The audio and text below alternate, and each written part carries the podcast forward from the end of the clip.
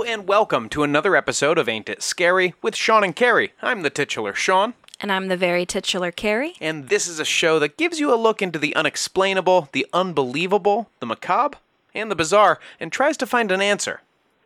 This week, Carrie, it's going to be a lot of the macabre and a lot of the unbelievable as we look at deaths in magic. Ooh, some of my favorite things. Yeah, uh, so th- what I wanted to focus on was fatal accidents during magic shows, I guess, but So this isn't like uh, some Aleister Crowley kind of magic. This is performative magic. Yes, but I but I would argue that they all come from a similar place, uh, Carrie, and certainly we'll cover.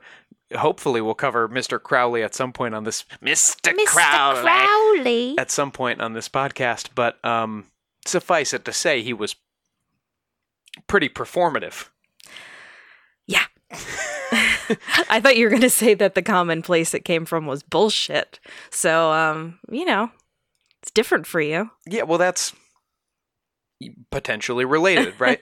but I think magic has a lot to. Well, you know what really got me into this uh, kind of sidetrack was our Bridgeport Poltergeist episode, actually, because William J. Hall, the author of the source book for that series, um, The world's most haunted house. thank you, The World's Most Haunted House, uh, is himself a magician. hmm And I talked in that episode, you'll remember, and our dear listeners will remember, uh, about how this is kind of a tradition for magicians. Um, A go- magician tradition. a magician tradition. You've got your James Randi, the amazing Randi. You've got your Penn and Teller, going back to Houdini. And maybe, we'll find out in this episode, even before that, magicians, professional stage magicians, really like um, investigating and usually really like debunking paranormal phenomenon. Yeah, it's very interesting um, because they themselves are kind of bullshit artists, right? But in a way that they're basically saying that to the audience. Um, you know, they're not claiming that this is real magic that they've pulled from the depths of hell or whatever. And I feel like they get kind of affronted and offended when people do claim those sorts of things. Yeah, I think so. I think we- we'll. Uh, I will have a few words about Harry Houdini, who didn't die during a performance, um, but I will talk about him a little later in the show. And I think that was kind of his thing. Like, listen, guys, I'm telling the audience that I'm lying to them, and it's still amazing. Um, what you're doing is just taking advantage uh, of gullible people. Well, he came up during the times of spiritualism, which um, I'm definitely going to do an episode on at some point. But basically, that was the fad of Ouija boards and spirit photography and psychics. It was a big thing in the 20s. Uh, earlier, turn of the century to about the 20s, yeah. Mhm. But we will. Um, we will get to that in the second half of this podcast, so I don't want to spoil anything. Ooh, no spoilers. But we'll draw on your extensive uh, knowledge when we get to Mr. Houdini. awesome. I want to give you a little bit of the history of magic first, Please. starting with the word magic, because of course that can mean like We're going way back, yeah, we? that, that can mean like stage illusions, or it can mean you know magic, like the thing that I don't think is real. Right. Like the right hand path, left hand path, or Wicca or whatever. Or, or the Tooth Fairy, or Harry Potter, like any. I of- think it's different. But those things are all magic, right? Anything that kind of can't be explained. Well, you know what? It you don't believe in anything, so I think it's a blanket thing that you know it's perfectly fair. I do believe in magic in, in the terms of like manifesting, where you, you kind of put out an energy into the universe and it comes back to you. Um, that's kind of part of my own beliefs, but you know, not everyone feels the same way.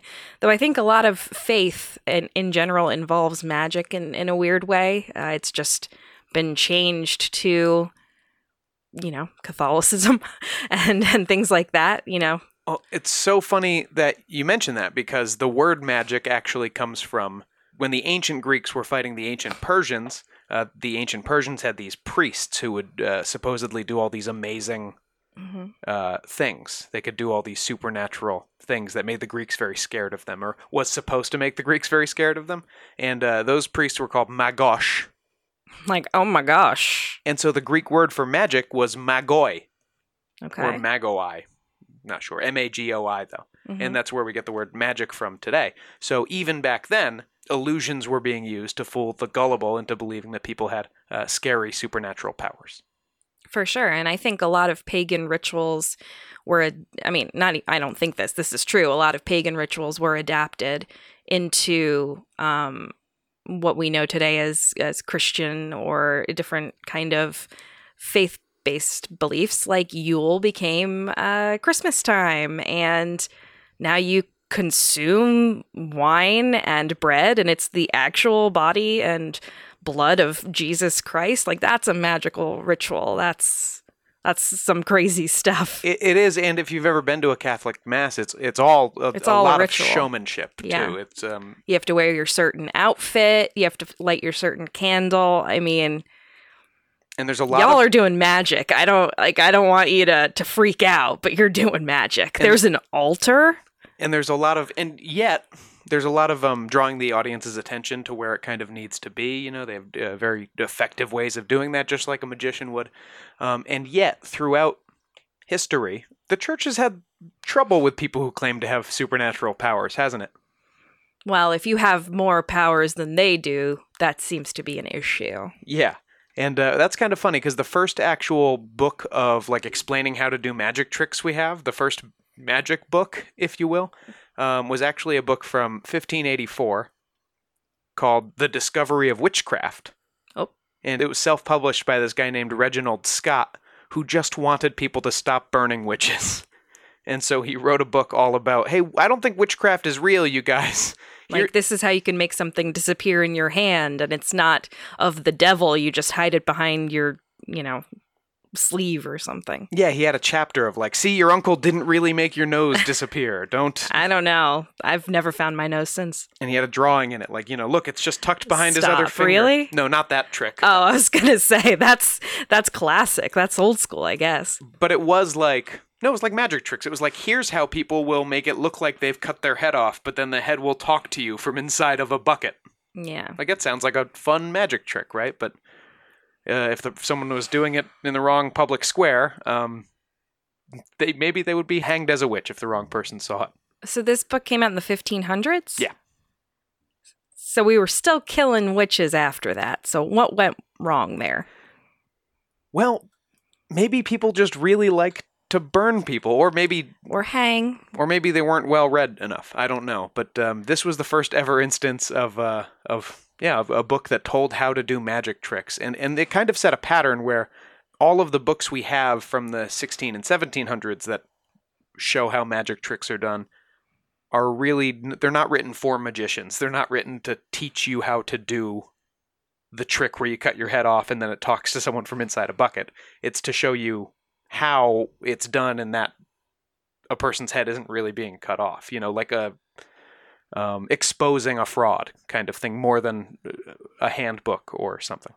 Well, the interesting thing is, and I'm definitely going to talk about this whenever I do a witchcraft and a Salem episode for sure, is that magic and paganism, you know, in the sense of the occult, was really the realm of women.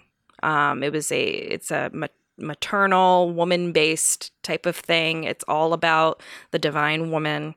And when the church came along, they were like, "Mm, we're not about that. So they they turned all of those beliefs into church beliefs, which is of course a patriarchal thing. But if you're looking at famous magicians, the kinds that are doing these sleight of hand tricks or whatever, they're mostly men. So they're getting away with it. So I think that's very interesting. Well, the kind of female practices you're talking about, I, I assume we're talking about more like home-based kind of remedy magic and that kind of thing. Well, folk it magic? changed. It changed from the actual occult magic to the wink, wink, nudge, nudge. Let me do a trick for you magic. But it changed from women to men, and I just think that's that's a very interesting point to be had. Is that it became okay when a you're admitting that it's bullshit, and b you're a guy.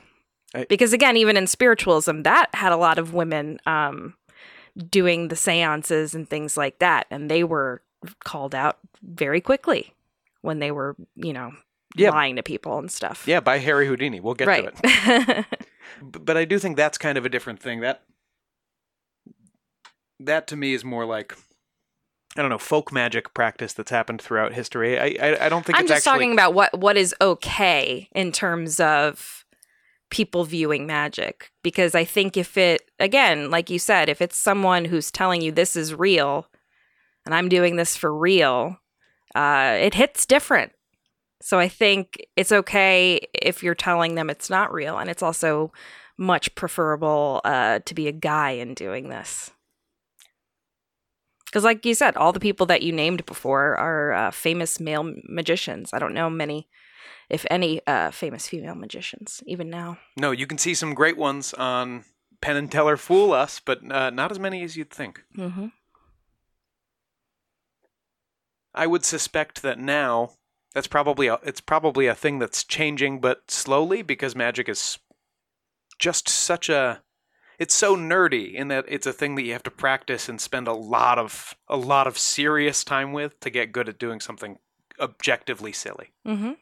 So I don't think, and that's you know the best guitarists in the world, the best um, uh, banjo players, the best uh, uh, magicians, uh, the, the people who are who have dedicated themselves the most to doing the stupidest things uh, seem to be men a lot of the time. Interesting how that works out. Yeah. So I don't know. Nobody was really dedicating themselves to the craft of magic in that way, though. Mm-hmm. Through the 16 and 1700s, what you had were street charlatans kind of doing with, oh, make a make a coin appear for you, sir. Maybe another from from me pocket. Um, Mhm. Just getting by, kind of thing. That all changed with a guy named, and this is a French name that I'm going to try not to butcher because he's a very famous, uh, important guy. Jean Eugène Robert Houdin. Okay. Uh, Robert Houdin is uh, known as the father of modern kind of stage magic. And he was an apprentice clockmaker who, uh, in the 1800s, early mid 1800s, who learned uh, magic from books. But again, books that were kind of like, expo- here's how this fraud did this thing. Mhm. And, and what he wanted was books that would tell him how he could do tricks and tell him how he could invent new tricks. Mm-hmm. And those didn't exist, so he had to kind of do the work from scratch. He found like an old amateur magician to apprentice him and kind of teach him the ropes, teach him some tricks, and he took it from there and uh, really laid the foundations for what stage magic is today. He uh, opened his own theater eventually, became talented enough and well known enough to do that, a 200 seat theater in Paris in 1845. Uh, the first theater dedicated to magic that I know of. And uh, at that theater, he would do illusions like levitating his son on stage. Uh, he would bring out a bare orange tree and cause flowers and oranges to bloom on it before the audience's eyes. Oh, that's just like in The Illusionist. He actually makes the whole tree grow. Uh, but yes, yeah, it's uh, a, a Oh, I didn't know that was based on like a vaguely based on a real thing. But that's if anyone's seen that movie, that's definitely the aesthetic we're talking about too, with these 1800s and early 90s. All the magicians we're talking about today, uh, really. smoky oil lamp lit theaters, people quiet just watching one little thing happen on the stage. Everyone in the crowd is in a uh, tuxedo or like a hoop dress. hmm And yeah, elaborate sets and really kind of uh, beautiful illusions that tell a story are definitely a, a theme, a running theme. And he would also uh, bring out a portfolio on stage, like a folder you would keep art in and stuff. He would uh, put that on a little table and then keep producing larger and larger items uh, out of it, including a bird cage and finally his son, who he had levitated before he pulled that kid out. Um, so that's cool. And he eventually toured Europe doing his act.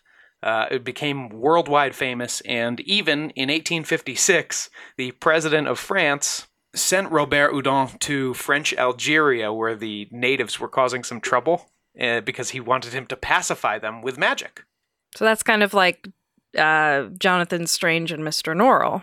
It is, uh, yeah, he was going to fight the original Napoleon for the English. But Similar vibes. Yeah, although here's how Robert Houdin was supposed to do his mission. There was a group of religious leaders called the Marabouts who were causing some, or Marabouts, who were causing some trouble, rabble rousing amongst the locals and organizing against the French. And they would do these kind of little miracles to, to get people on their side. And so they sent Robert Houdin to do performances like three times a week for the Algerians, for the tribes, and, and they would come. So people, word spreads, bigger and bigger crowds come, and at the end of every performance, he would just go, "And this is all fake," and he would show them how uh, he did everything. So they had the idea that you know that that could be done, and then they stopped listening to these uh, religious leaders, and um, they, they were like, "All right, the French are French are okay," and Robert Houdin was uh, mission accomplished. Wow. So that's that's the guy. He he died in 1871, but before he did, he um really m- turned what was kind of street performance and a, a bunch of different traditions and pulled it all together into uh, what you'd recognize as magic today. Kind of cool. Very cool. Now, by the turn of the century, one of the This is the 1900s. Yes, by by 1900 or so, one of the most popular performers on vaudeville was an illusionist doing exactly this kind of magic, and he- had kind of a different flavor, a far eastern flavor. Oh boy. This famous magician was Chung Ling Soo. Mm-hmm. He claimed to be American born, the son of a Scotch missionary and a Cantonese woman, but both his parents allegedly died before he was 13, and he was taken in by a Chinese magician named R. He, who took him under his wing and taught him ancient mystical secrets. And now, Chung Ling Soo was touring the US, Europe, and the world, bringing those ancient secrets to audiences. Okay. He was a mysterious man because he didn't speak any English, allegedly. Was never heard to speak on stage and would only talk to the press through interpreters. Uh, okay. And he was perhaps best known for his bullet catch trick. Now, he wasn't the only one doing a bullet catch. That's a pretty famous. You're familiar with the bullet catch magic trick? I'm familiar with it. I don't know how it works at all, but I'm familiar with it. I assume it has something to do with blanks and Yeah, for for those who who don't know, it's kind of what it sounds like, right? The uh, magician takes a gun, takes a bullet, usually signed by a member of the audience, loads the bullet into the gun, and has his assistant or someone else fire the gun at him. Uh, appear to fire the gun at him, a- after which he appears to catch the bullet uh, in his hand or sometimes between his teeth or whatever Mhm. other silly flourish you want to do. Uh, David Blaine makes it quote believable by putting a metal cup in his mouth and catching the bullet there. you know, uh, so you can dress it up however you want, but I so don't want, basically he somehow hides it when he's quote unquote loading the gun and then someone fires a blank and he pops it out somehow. Yeah. Well, we'll talk about how he specifically did the trick. I will reveal secrets in this episode, but not just yet. Uh, first, I want to take you back to Chung Ling Soo's kind of origin story. When he was born in Westchester County in 1861 as William Ellsworth Robinson. Oh, to two Scottish parents. uh-oh. His father was James Campbell Robinson, a minstrel performer.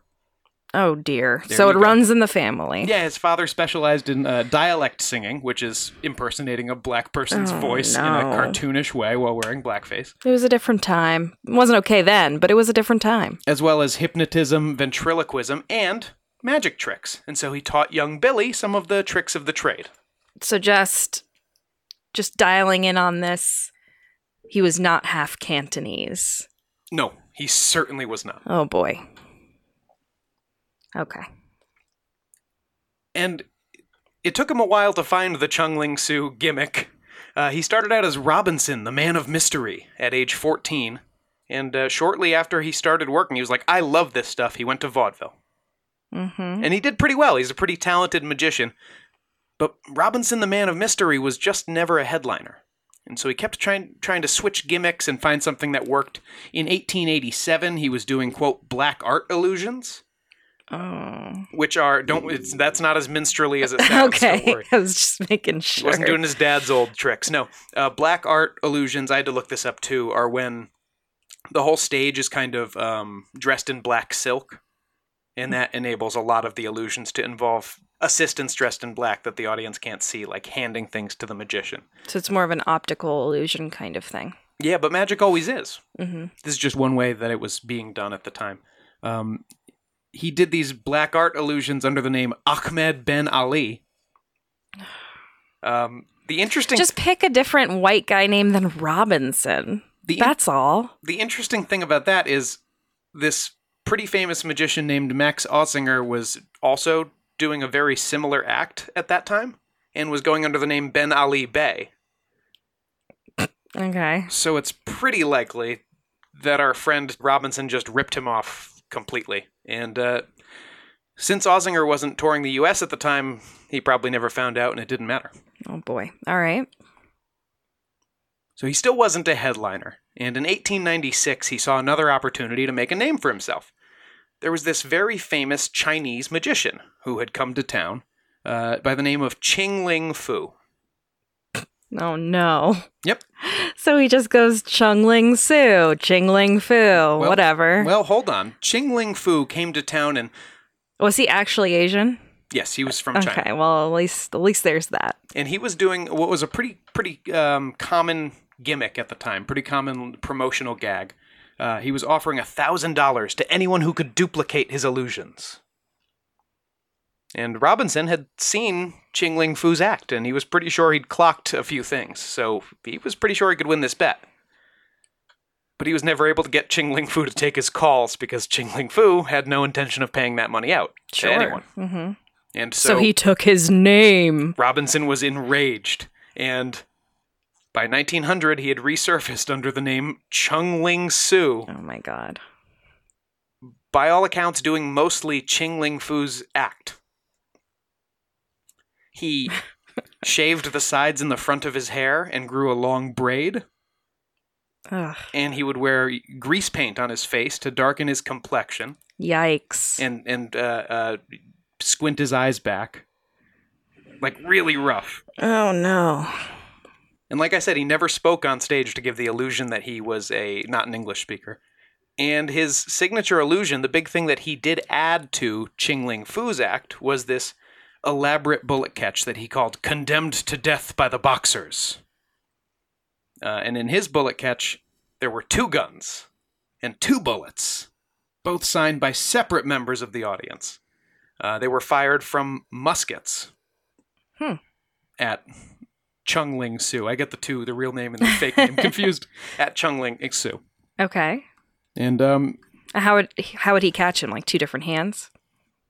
I don't know if it was one hand or two. He would catch the two bullets. Mhm. So he was making more money than Ching Ling Fu ever did with this act. Sure, he was an actual white guy. And this, although, but no one knew. The the illusion of his race was studiously kept from the public, and people actually believed this was a, a somehow had forgotten the guy with a similar name. His name. privilege was so strong that it was so subconscious that he made more money. It's like, yeah, no, this something about him seems more trustworthy to me. Jeez. Um, so in 1905, Fu was understandably mad at Soo, aka Robinson. And one night when they were both in London, Robinson, aka Soo, booked at the Hippodrome and Ching Ling Fu at the nearby Empire Theater.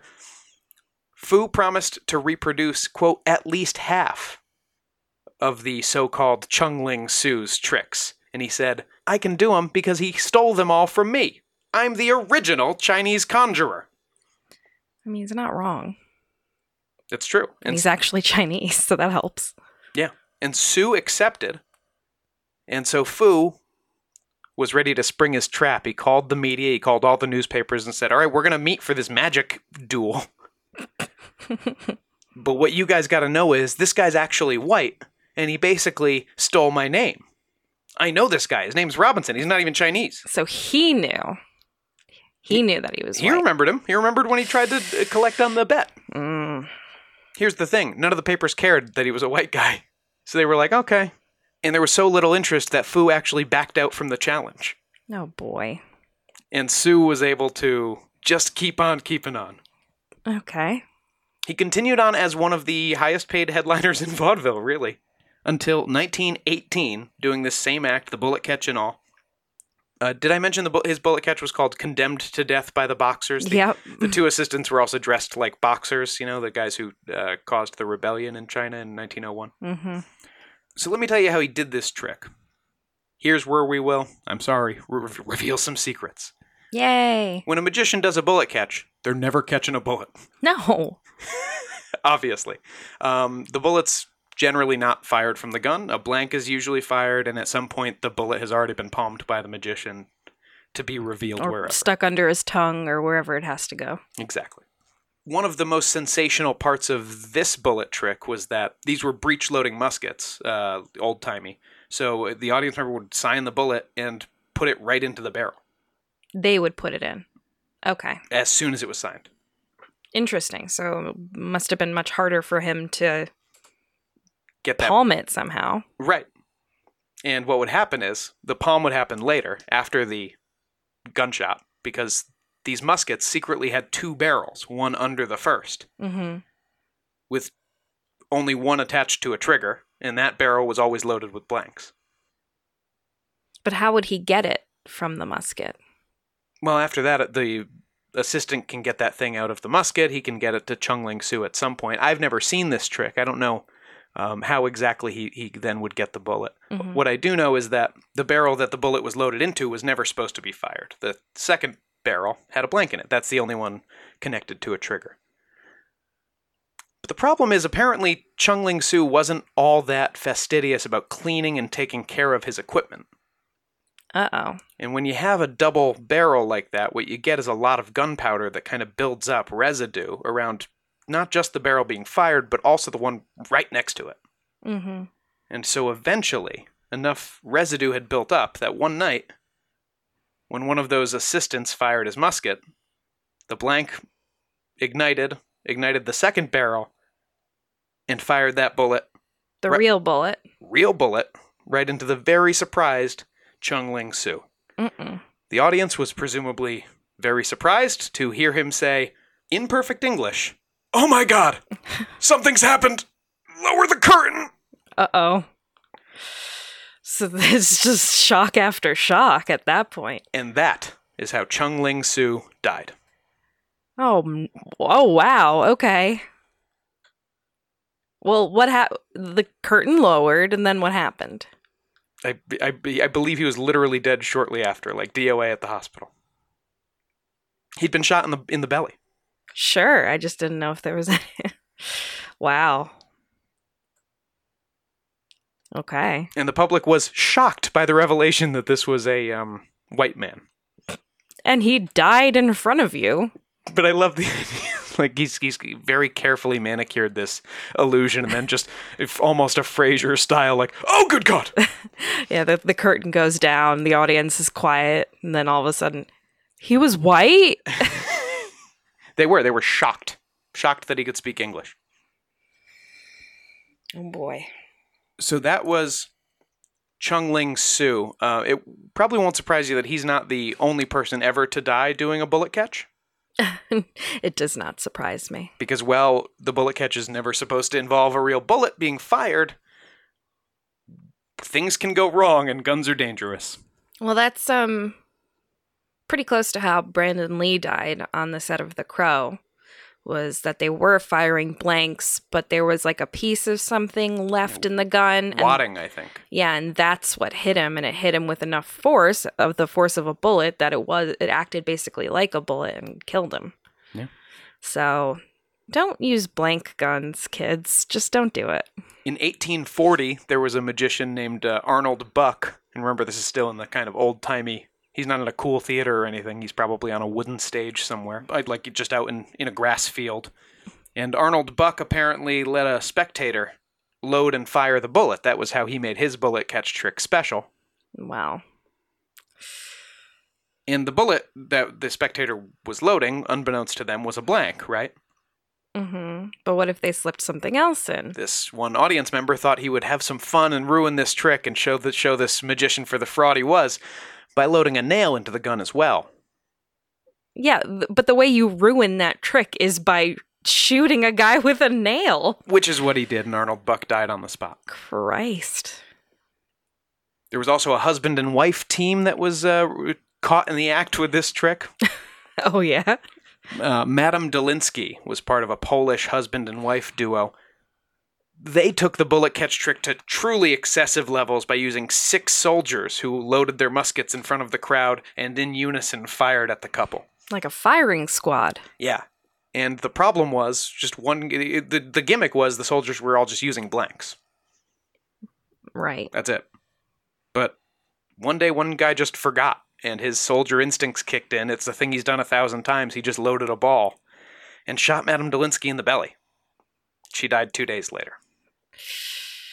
Lee. She was pregnant too. Oh, Sean. That one was a twofer. Sean. Hmm. Ugh. Horrible.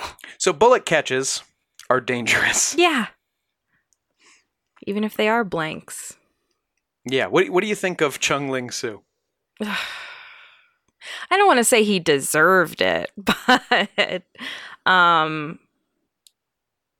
racism aside, you got to be pretty fastidious with cleaning your stuff if it's your life on the line. I can't emphasize enough. He was like a big act. He was like an earner at the time. Oh, I believe it. And we'll have more on what happens when illusions go horribly wrong after the break.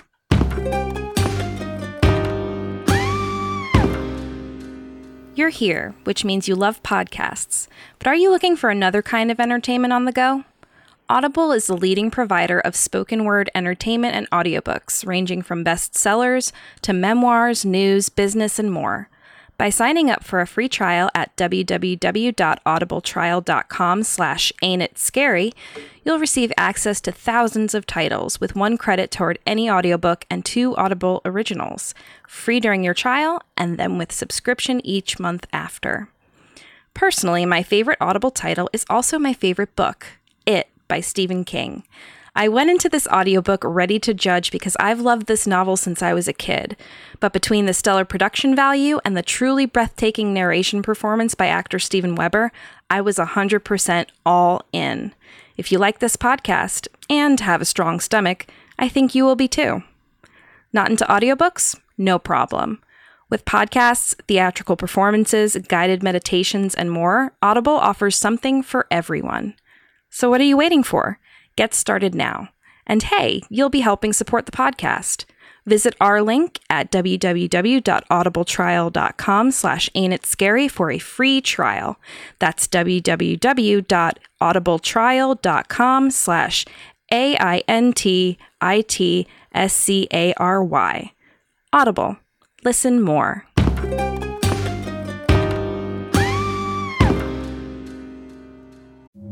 One of Scotland's most notorious unsolved murders. To think that someone could turn a cheese wire into a garrote and take someone's life.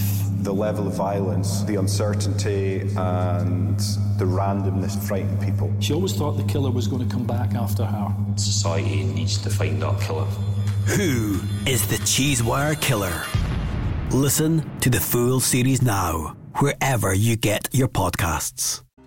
We talked about Chung Ling Soo's condemned to death by the boxers, and it was it was just a bullet catch, right? But it was bigger. It was his twist on it. But it was also like an elaborate elaborate costumes, elaborate sets. That's what kind of the style of the time was. These people, these magic shows were being done in theaters, and people wanted to be uh, transported. And so often, tricks had like a narrative, a narrative to them. You know, a story. Um, and sometimes you'll see that still. I love when magic tricks do that, uh, but it's not the. That's not how it's always done, and it's certainly not always done in a top hat and tails and uh, all that stuff. Again, like Edward Norton in The Illusionist, and that is exactly what I think of when I think of this next guy, Mm-hmm. because here's a guy who liked an elaborate illusion, and of course I'm talking about Sigmund Neuberger, aka the Great Lafayette. Of course you are. He was born in Munich in 1871. He was an immigrant, and his family came to the U.S. pretty early in life. And uh, he took to performing and ended up going out west to learn his trade. That's where you would, in the 1800s, do if you were any kind of a kind of a, mu- a, a working musician, if you were a con man, or if you were a showman. You know, it was good to go out west and hit mining camps and things where people would maybe pay a little bit for some entertainment. At this time, he perfected a shooting act with bows and arrows. He was a sharpshooter. Uh, he later developed quick change acts to, to add into that, along with more sharpshooting acts, and he started doing impressions, like celebrity impressions. But as he started making a name for himself, making a little money, and moving back east, he got really into performing elaborate set pieces. When I say elaborate set pieces, I mean he he had one called The Coronation of Edward VII, where Neuberger would quick change through all of the principals in the scene, including turning into the Archbishop of Canterbury at the end with a big stupid hat on. So by quick change, you mean that the uh, the fun bit here is that he's changing costume really quickly. Yes, curtain goes up, curtain comes down, and he's in a new outfit. How did he do it? hmm They're really a, a good quick change act is really cool. Oh, for sure. As someone who has had to quick change before backstage, it's not fun nor easy. He had another one called The Sculptor's Dream, where a statue of Leda and the Swan, you know that scene from Greek mythology. Uh, it's She- where, where she bangs the swan yeah, it's where Zeus bangs the lady as, a a swan. yeah. Well, Neuberger would bring out a statue of Leda and the Swan onto the stage, and then it would come to life. Be an And actual then she'd swan bang a woman. swan? She wouldn't bang the swan. It didn't turn into like a donkey show. Oh, yuck. And his illusions generally, so you get the idea. He loved a story, he loved a big illusion, and he had tricks involving horses, dogs, and even a lion that he traveled around with on tour. hmm So by 1900, this guy truly was the great Lafayette because his shows in Europe and around the world were earning him 44,000 pounds a year, which in today money is 3.5 million dollars. Damn. Just doing his silly little tricks. Mm.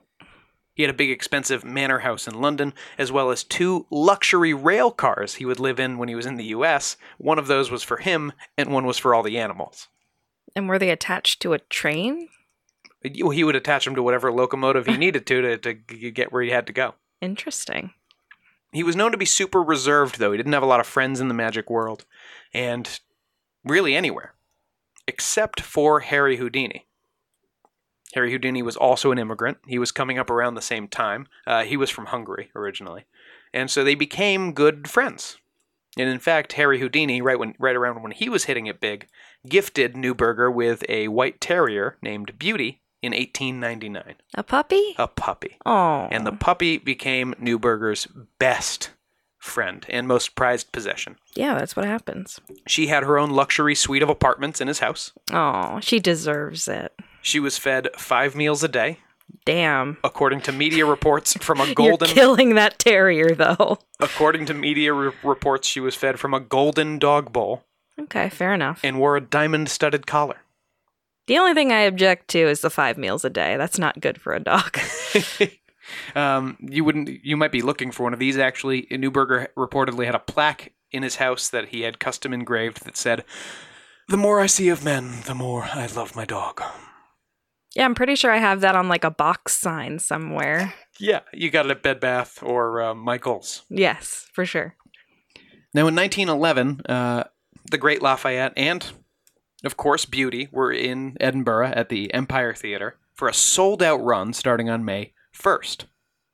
Beauty took ill No. Yeah. And the Great Lafayette uh, paid for round the clock doc- two doctors and a nurse to take round the clock care of the dog. Mm-hmm. But despite that, she died on May 4th. Sean. Official cause of death was reported as apoplexy by overfeeding and indulgence, maybe because of the five meals a day. But she was estimated to be maybe as old as 15 also, so pretty good run, Beauty. Sean, you didn't Right? tell me this would involve dog death. Well, I thought this story would really touch your heart because Neuberger was destroyed by this. Yeah, I could imagine. and he had her embalmed and Oh. visited the funeral parlor where she was being held every day. And he even convinced Piershill Cemetery to bury the dog. They didn't normally take animals, uh, but they accepted on the condition that he himself would eventually be buried there too when he died. Because they were like, okay, we get a famous guy in here. Mm-hmm. All right, fine. And so, despite all of this trauma, this is the, the biggest loss he's ever felt, on May 9th, he was ready to perform again. Hmm. And he went on stage to do his signature illusion, The Lion's Bride. Oh. Now, in The Lion's Bride, like I said, these uh, illusions would have narratives a lot of the time. And in this one, you followed the, the audience would follow the story of a princess who survived a shipwreck, only to be taken into the harem of an evil sultan. Oh. Her lover, uh, played by the great Lafayette, would ride into the rescue. But the Sultan gives the princess a deadly choice either be his wife or be fed to a lion. On stage, the princess was then placed in a cage with a live lion, whose head would then be dramatically ripped off to reveal the great Lafayette himself underneath.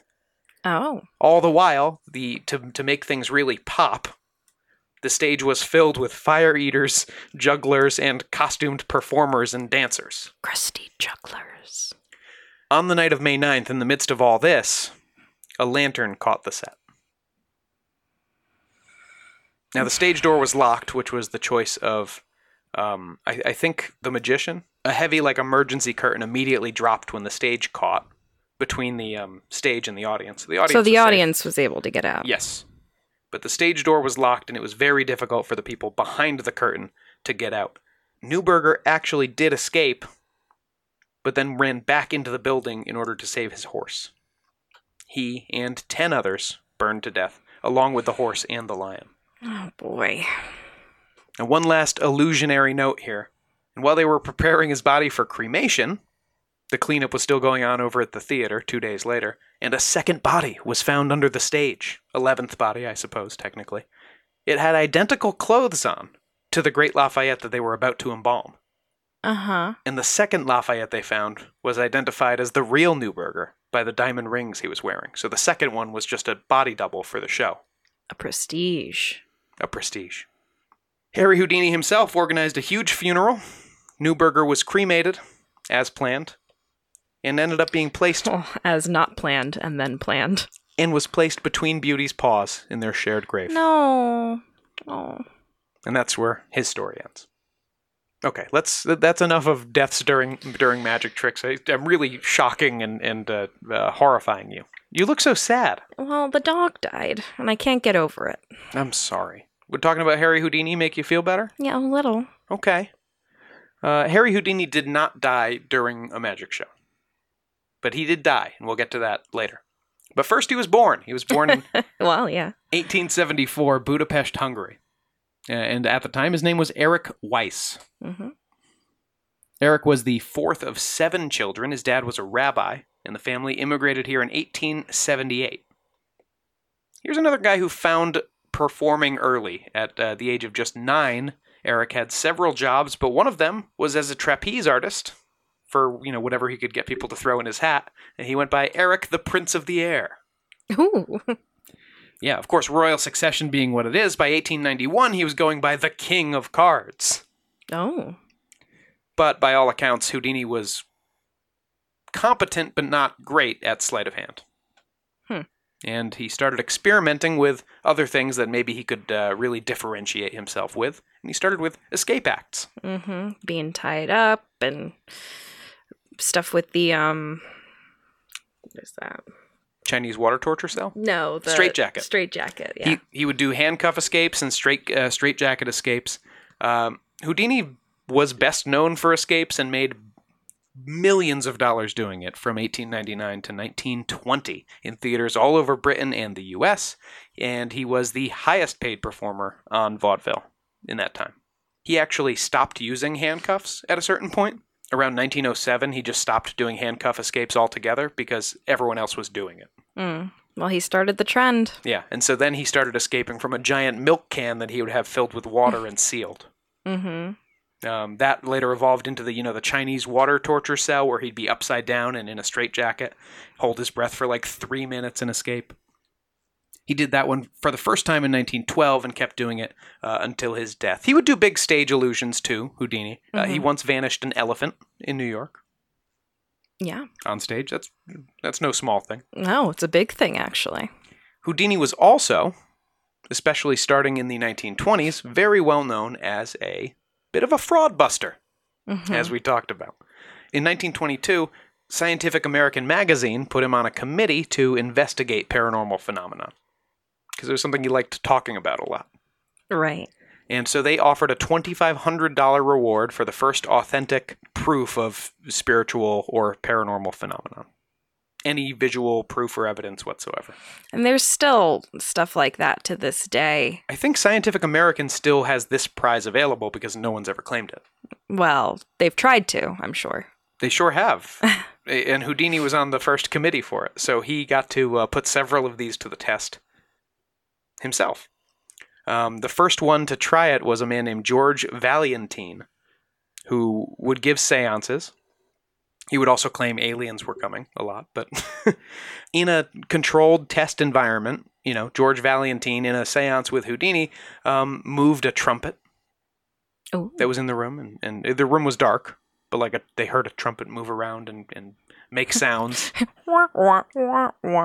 and some of the participants around the table were like touched on the on the head and shoulders, you know, while everybody was still holding hands. Pretty impressive stuff, right? I mean, how's he doing it? I'm sure I'm about to find out. Yeah, well, Houdini just rigged a light switch to the guy's seat, to Valiantine's seat, hmm so that while the lights were off, observers in the next room could tell every time Valiantine left his chair, if he left his chair, while everyone was supposed to be sitting at the table.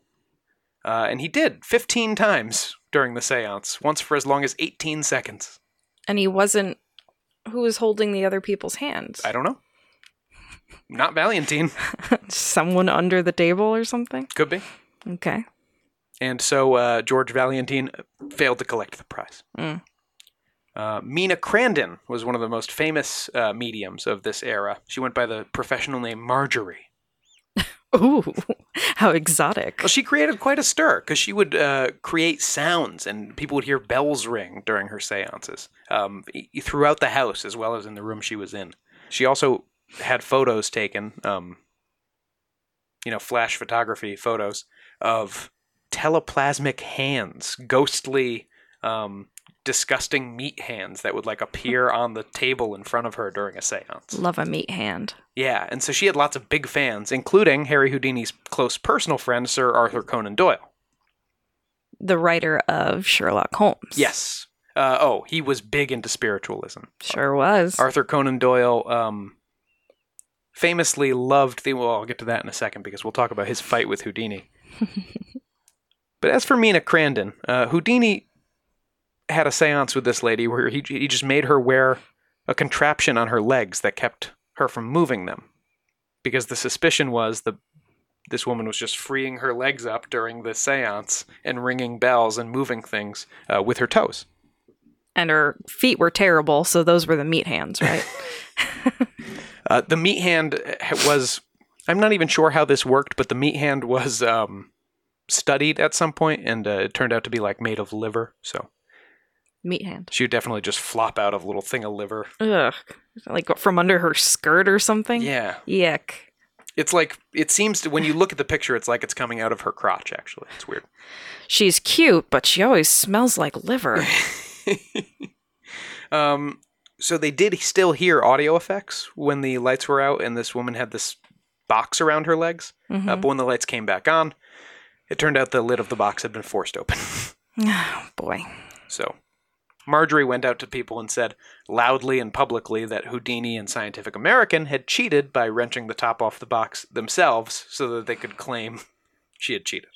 In response, Houdini started doing Crandon's act as part of his stage act. I can ring bells with my toes, too. He would. He would j- like he Look would at my meat hand. like in the middle of his magic show. He'd go, "I want to take a few minutes to talk about Mina Crandon," and he would just do her act. He's the king of petty, Yeah. for sure. Hundred percent. There was another guy named Joaquin Argamasilla, Mm. also known as the Spaniard with the X-ray eyes. Oh. He was, of course, from Spain. Well, not of course. I mean, we we talked about Chung Ling Soo. True. He did, of course, have X-ray eyes. um, Joaquin could read notes or the numbers on dice through closed metal boxes. Hmm. Houdini debunked this one pretty easily. The guy was wearing a thin blindfold and had uh, Houdini said there must be a way he can. Re- his box is rigged so he can peek into it.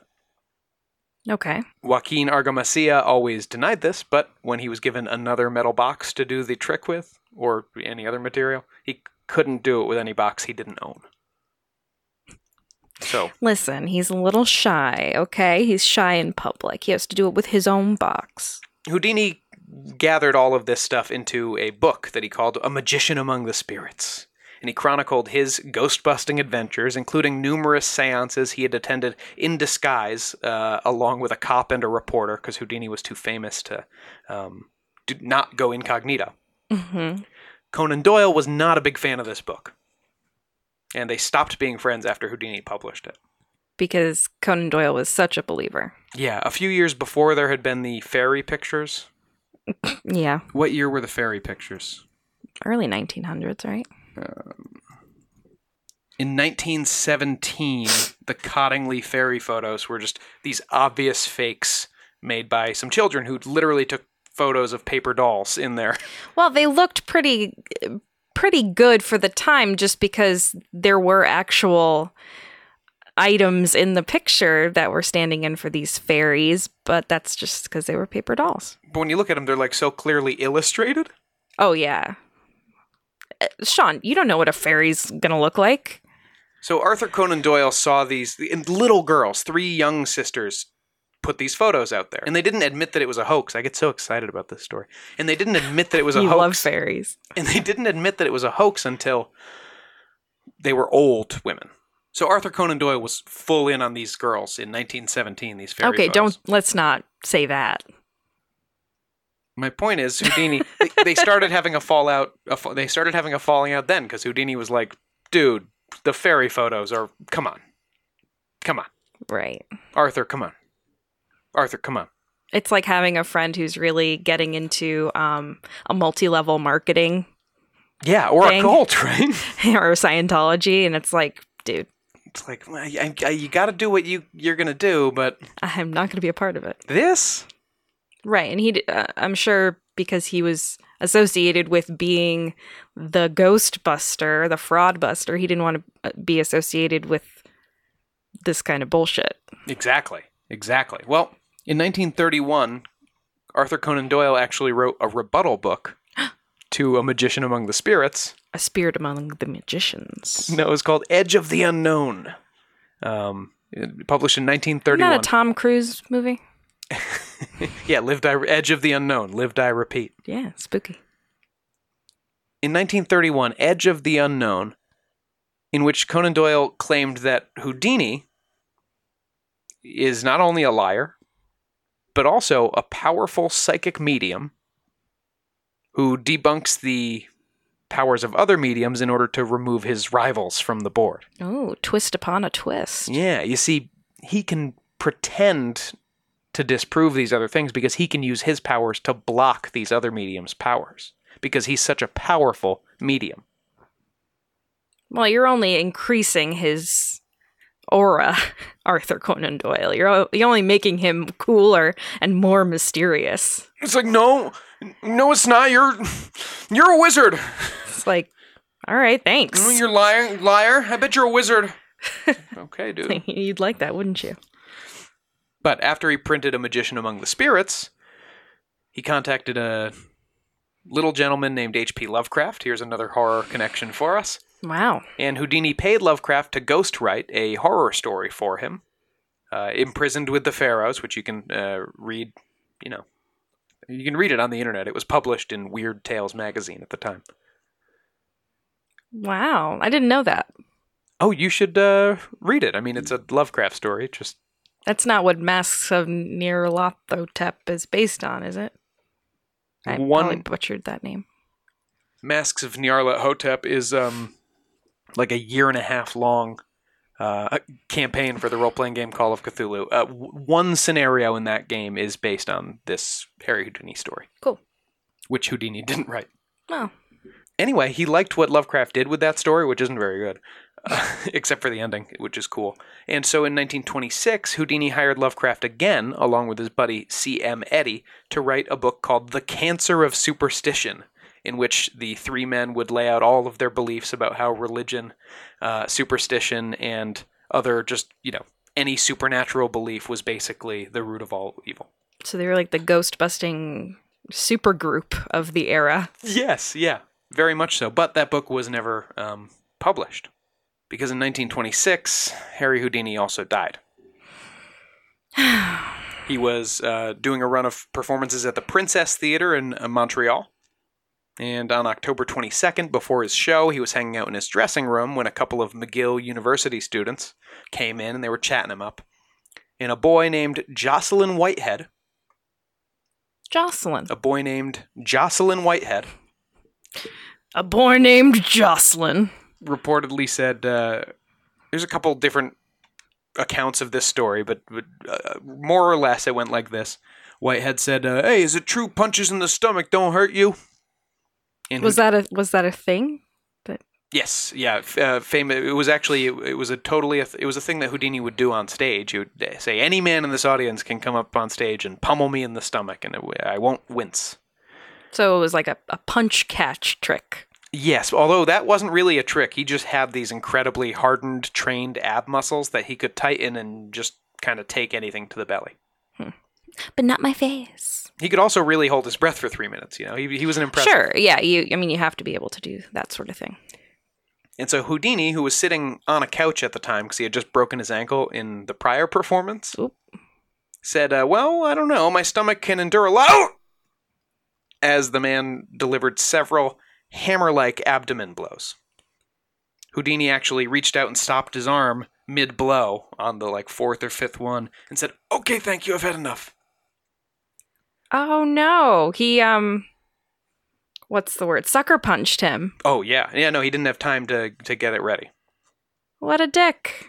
Houdini was in immense pain, eye watering, vision blurring pain. Uh, but he did his show that night.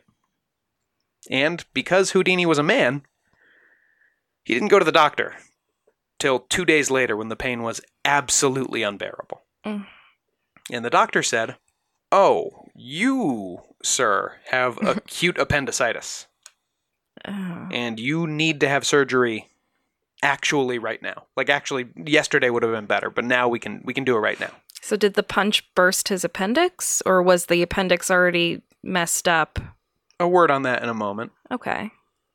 The surgery likely would have saved Houdini's life.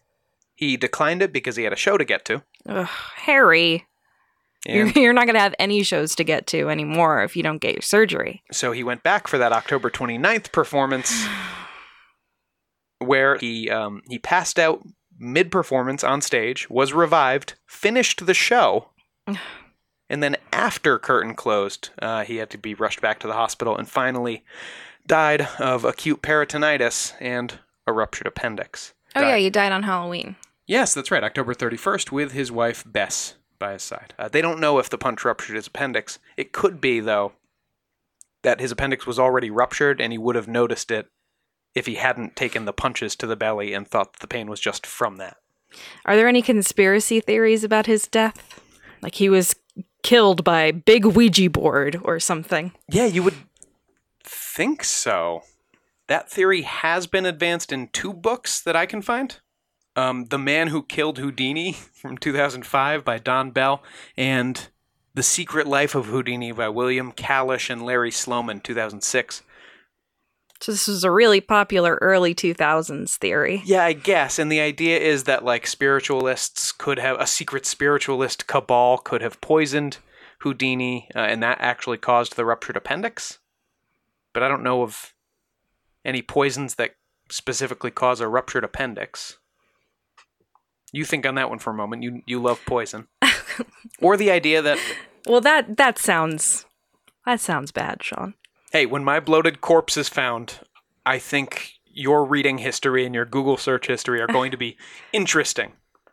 Well, it doesn't have to be bloated. Well, no, depending on the poison, I suppose. but that doesn't sound like a poison to me. But I don't really know anything about um, poisons. It, it, there's also the possibility that someone paid Jocelyn Whitehead to punch Houdini in the stomach for murder For murder. purposes. That Uh, doesn't seem. Listen, this guy this guy's real good at, at getting punched. He never gets hurt. I want you to punch him to kill him. What? He lingered for nine days afterward. Like it's a very bad method of murder, if that's what it was. It's also like so you're going to kill him in the way that you know he is very good at defending. Yes, exactly. yeah, it's only because they caught him off guard that it did any damage. Right. So, yeah, little silly. I think it's just a tragic accident. hmm But nonetheless, Bess burned a candle at home next to a picture of Harry Houdini 24 hours a day for 10 years. And she would, as I'm sure you know, Carrie, hold yearly seances on the anniversary of Houdini's death, Which happened to be Halloween. which happened to be Halloween night. Now, in these seances, which she conducted with different mediums, no matter who the medium was, no matter what year, Bess was always looking to hear one particular phrase.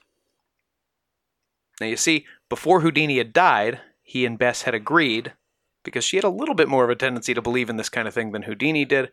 Houdini agreed with uh, Bess that if he went first, she would conduct seances to try to contact him, and she would know it was really him.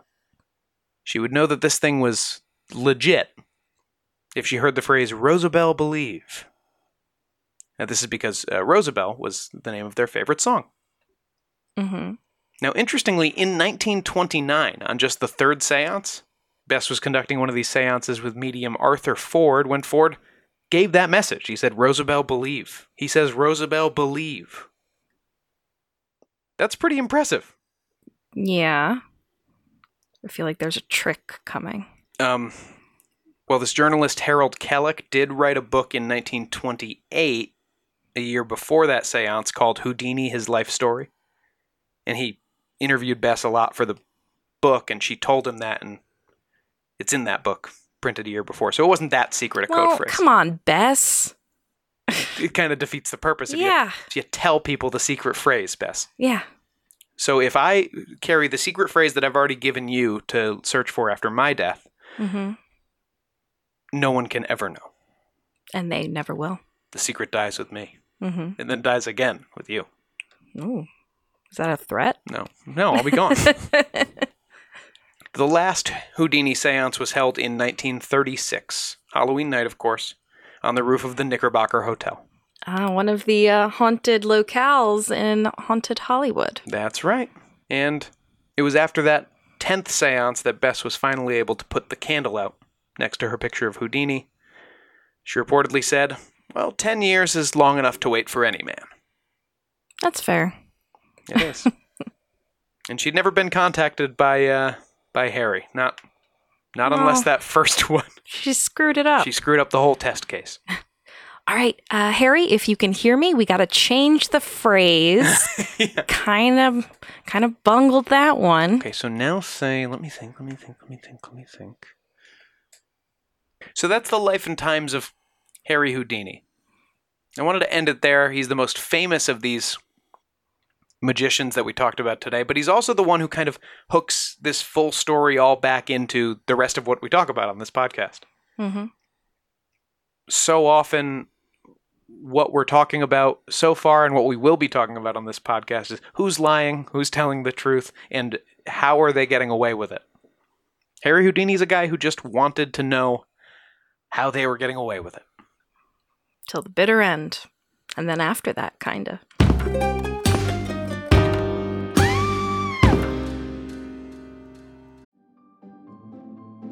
Greetings from Evergreen Podcasts. We're rolling out a listener survey and we want to hear from you. The information in the survey will help us gather statistics and in turn make our shows more appealing to advertisers. I know most people don't like ads, but this is one of the only ways our shows make money and help keep their lights on. We promise it will only take a few minutes, but the impact on our podcasts will be tremendous.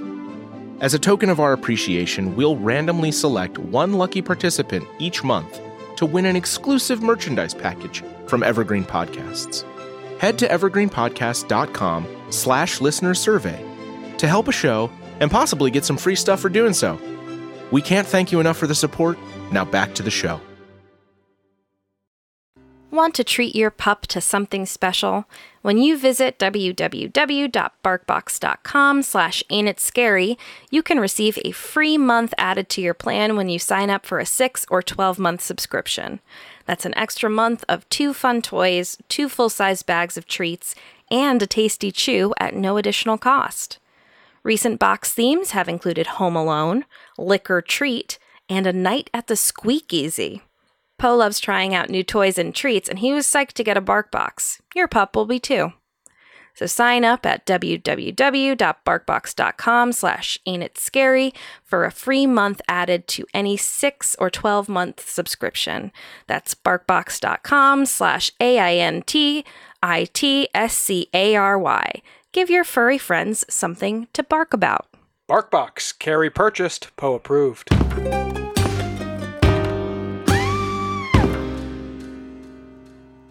Let's take a trip to the Bizarre Bazaar. Ooh. A team of researchers studying the famed Nazca lines in Peru believe that they have solved the mystery of why the drawings were created. Sadly for us, it doesn't involve aliens. It wasn't like a roadmap or a cookbook. Oh God, it's a cookbook.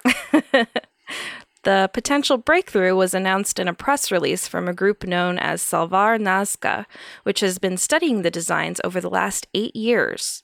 This group of archaeologists, engineers, and historians have declared that they have made one of the greatest discoveries in the world of archaeology at an international level. Wow.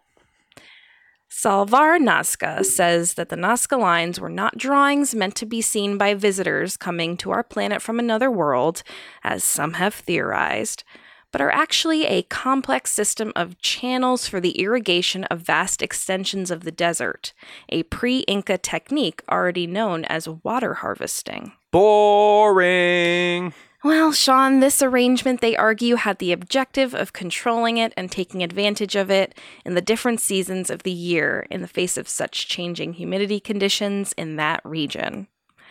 Why exactly this irrigation system consisted of different shapes and animal depictions goes unanswered in this announcement. But since they present their findings officially to the International Congress of Cultural Tourism in Cordoba later this month, hopefully there will be an explanation. Engineer and Salvar Nazca leader Carlos Hermida reassured us that their solution to the mystery will be bolstered by numerous and conclusive proofs, and that the discovery of the irrigation system could ultimately save millions of lives around the world. Well, we'll see what he means by that after the presentation in Cordoba. Is it like better than modern irrigation systems? Uh, I assume that's what he means, but I think he's he's saving it for the big the big to do. All right, man, save your juice. Um, well, that's kind of cool. So maybe we'll have a great way, new way to water our um, backyard. Yeah, we'll just carve some eagles into it and uh, harvest that water. Well, I've already been doing that, Oh, but now there's a use for all the eagle carvings. at least there's that.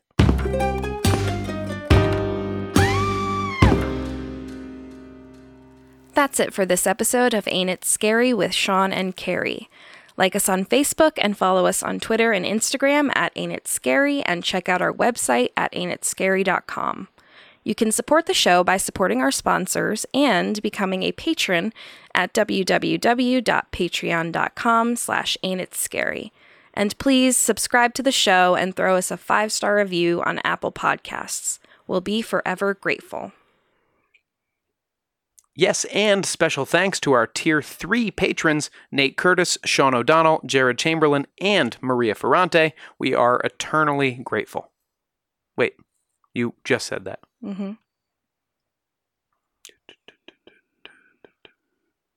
Yep, and special thanks to our Tier 3 patrons Nate Curtis, Sean O'Donnell, Jared Chamberlain, and Maria Ferrante. They are enjoying all kinds of cool perks, including getting to hear their names right here, and we love them very much. Very, very much. See you next Thursday. Show created by Sean and Carrie McCabe, music by Kyle Ryan. This has been a production of Longboy Media.